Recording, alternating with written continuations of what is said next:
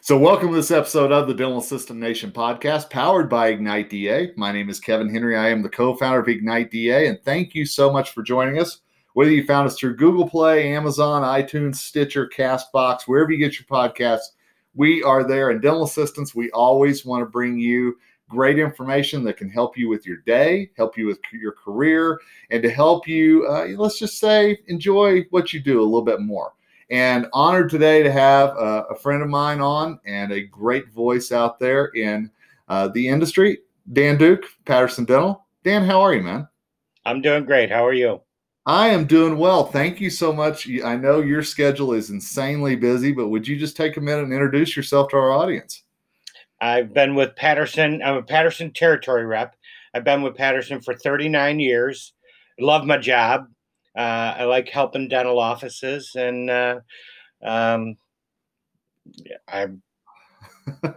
it's even more fun during a pandemic. Well, and why is that? That was one of the things I was going to ask you. How has it been working with practices during a pandemic for you?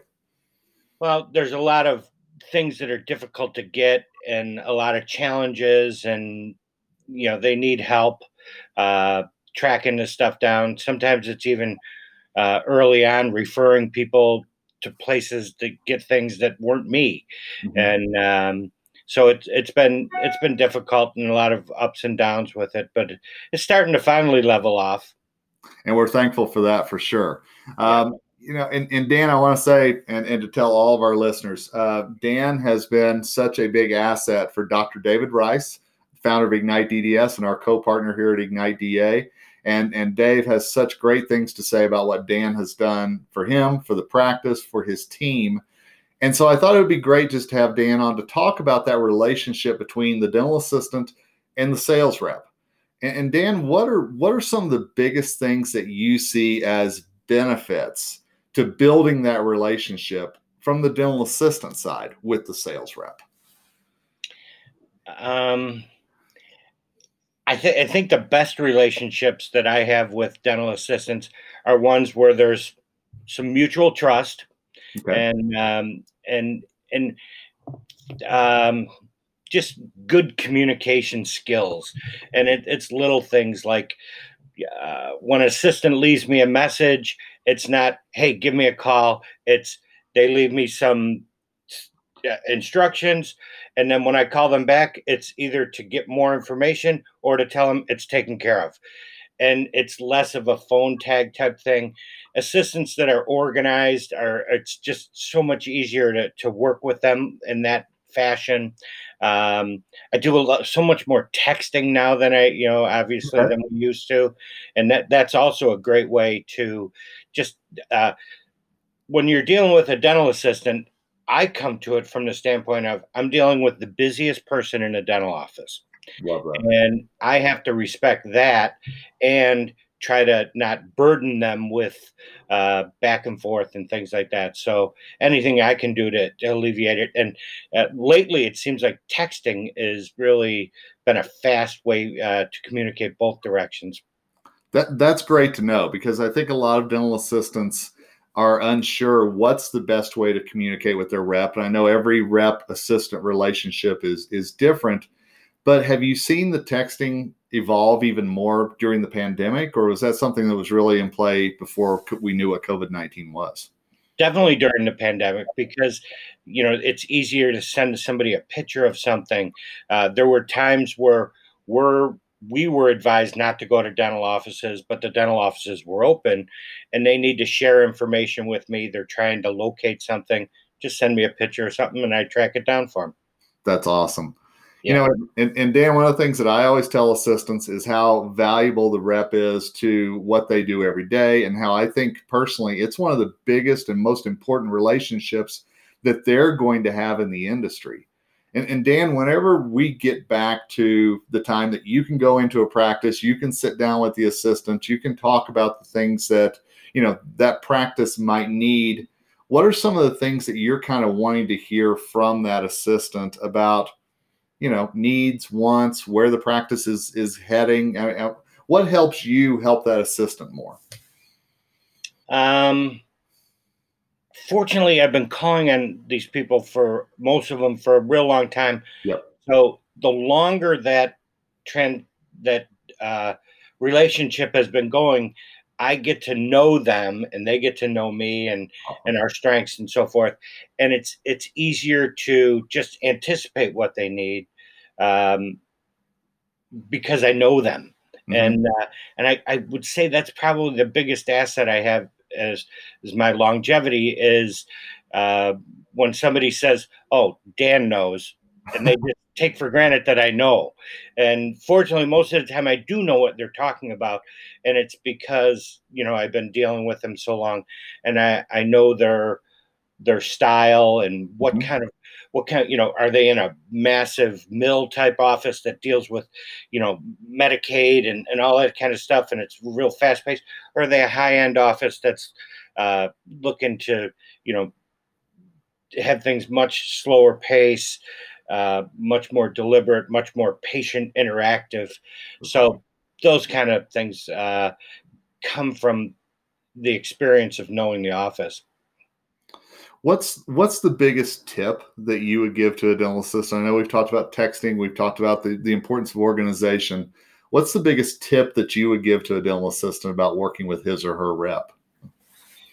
The most organized offices and assistants I deal with have some sort of inventory control system, okay. You know, when it comes to the ordering part of things, so that they're, you know, they can do their ordering on the computer, on the website, and it's easy for them because they have item numbers and things like that, rather than every time they order CoSoft, they have to figure out what the CoSoft is. You know, they have inventory control and they have just organizational tools that help them streamline that process.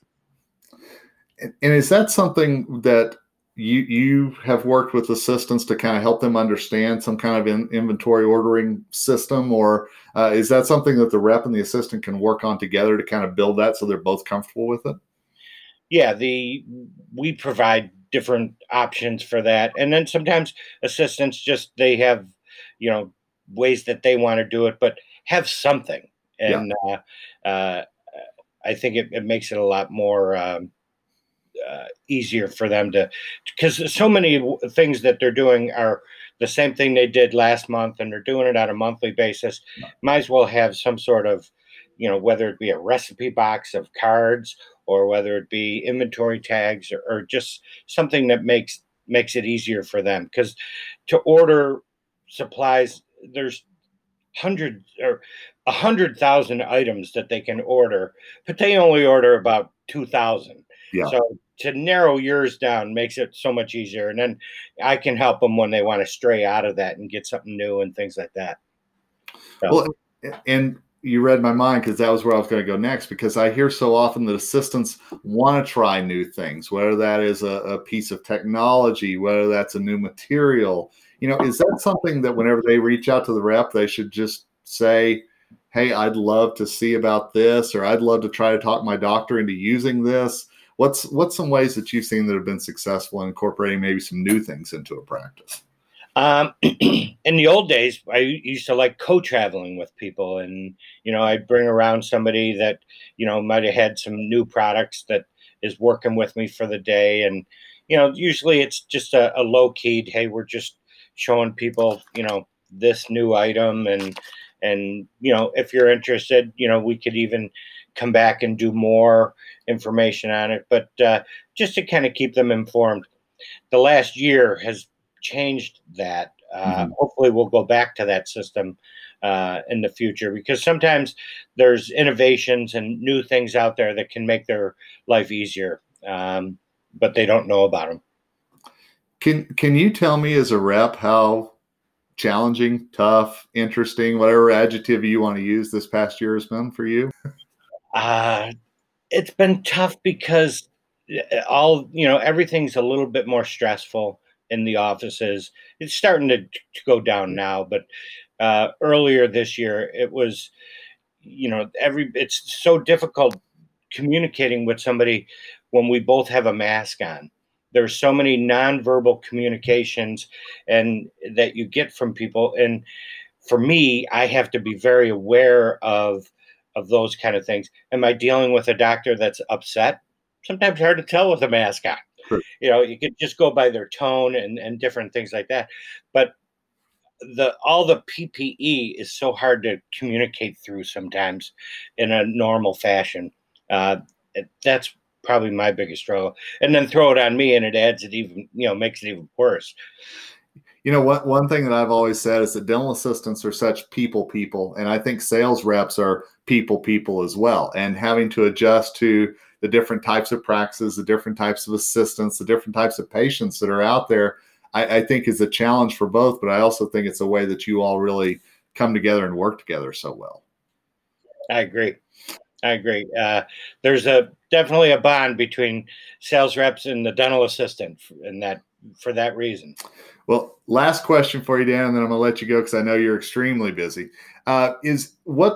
You know, again, we've talked about organization, but what's one big tip that you'd give to dental assistants if they were going to have a 2021 goal on how to either have a better relationship with their rep or a better even day in the practice? From what you've seen in your vast experience, what's one thing you'd lay out there for them? Find a partner and trust that person, and just, you know, you can just even bounce things off of somebody that, like, I get asked questions that sometimes have nothing to do with Patterson Dental or even a specific thing, but I can still help them with things. And I get questions, you know, outside of that arena all the time because they trust me. Mm-hmm.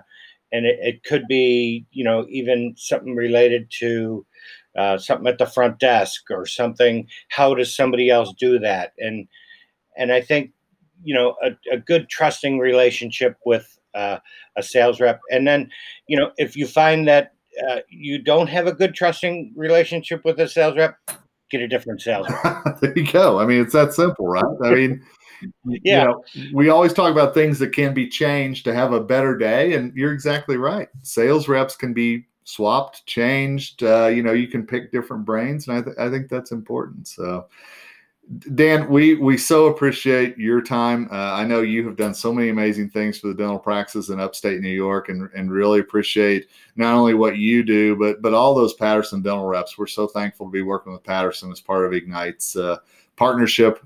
So thanks for your time, man, and your expertise. I really do appreciate it. You're welcome, Kevin. Thank you. And thanks to all of you dental assistants who listen to this podcast. You know, we so try to give you things that are going to help you with your day. And if there's questions you have about working with your sales rep, you can always reach out to me at kevin.henry@igniteda.net. We always have great resources, great people like Dan who are out there that we can ask questions to and get you the information that you need. Make sure you subscribe to us wherever you get your podcasts. But for now, Kevin Henry, co-founder of Ignite DA, thanking you, wishing you a great day, week, month. Hey, let's just say year ahead, and together we rise.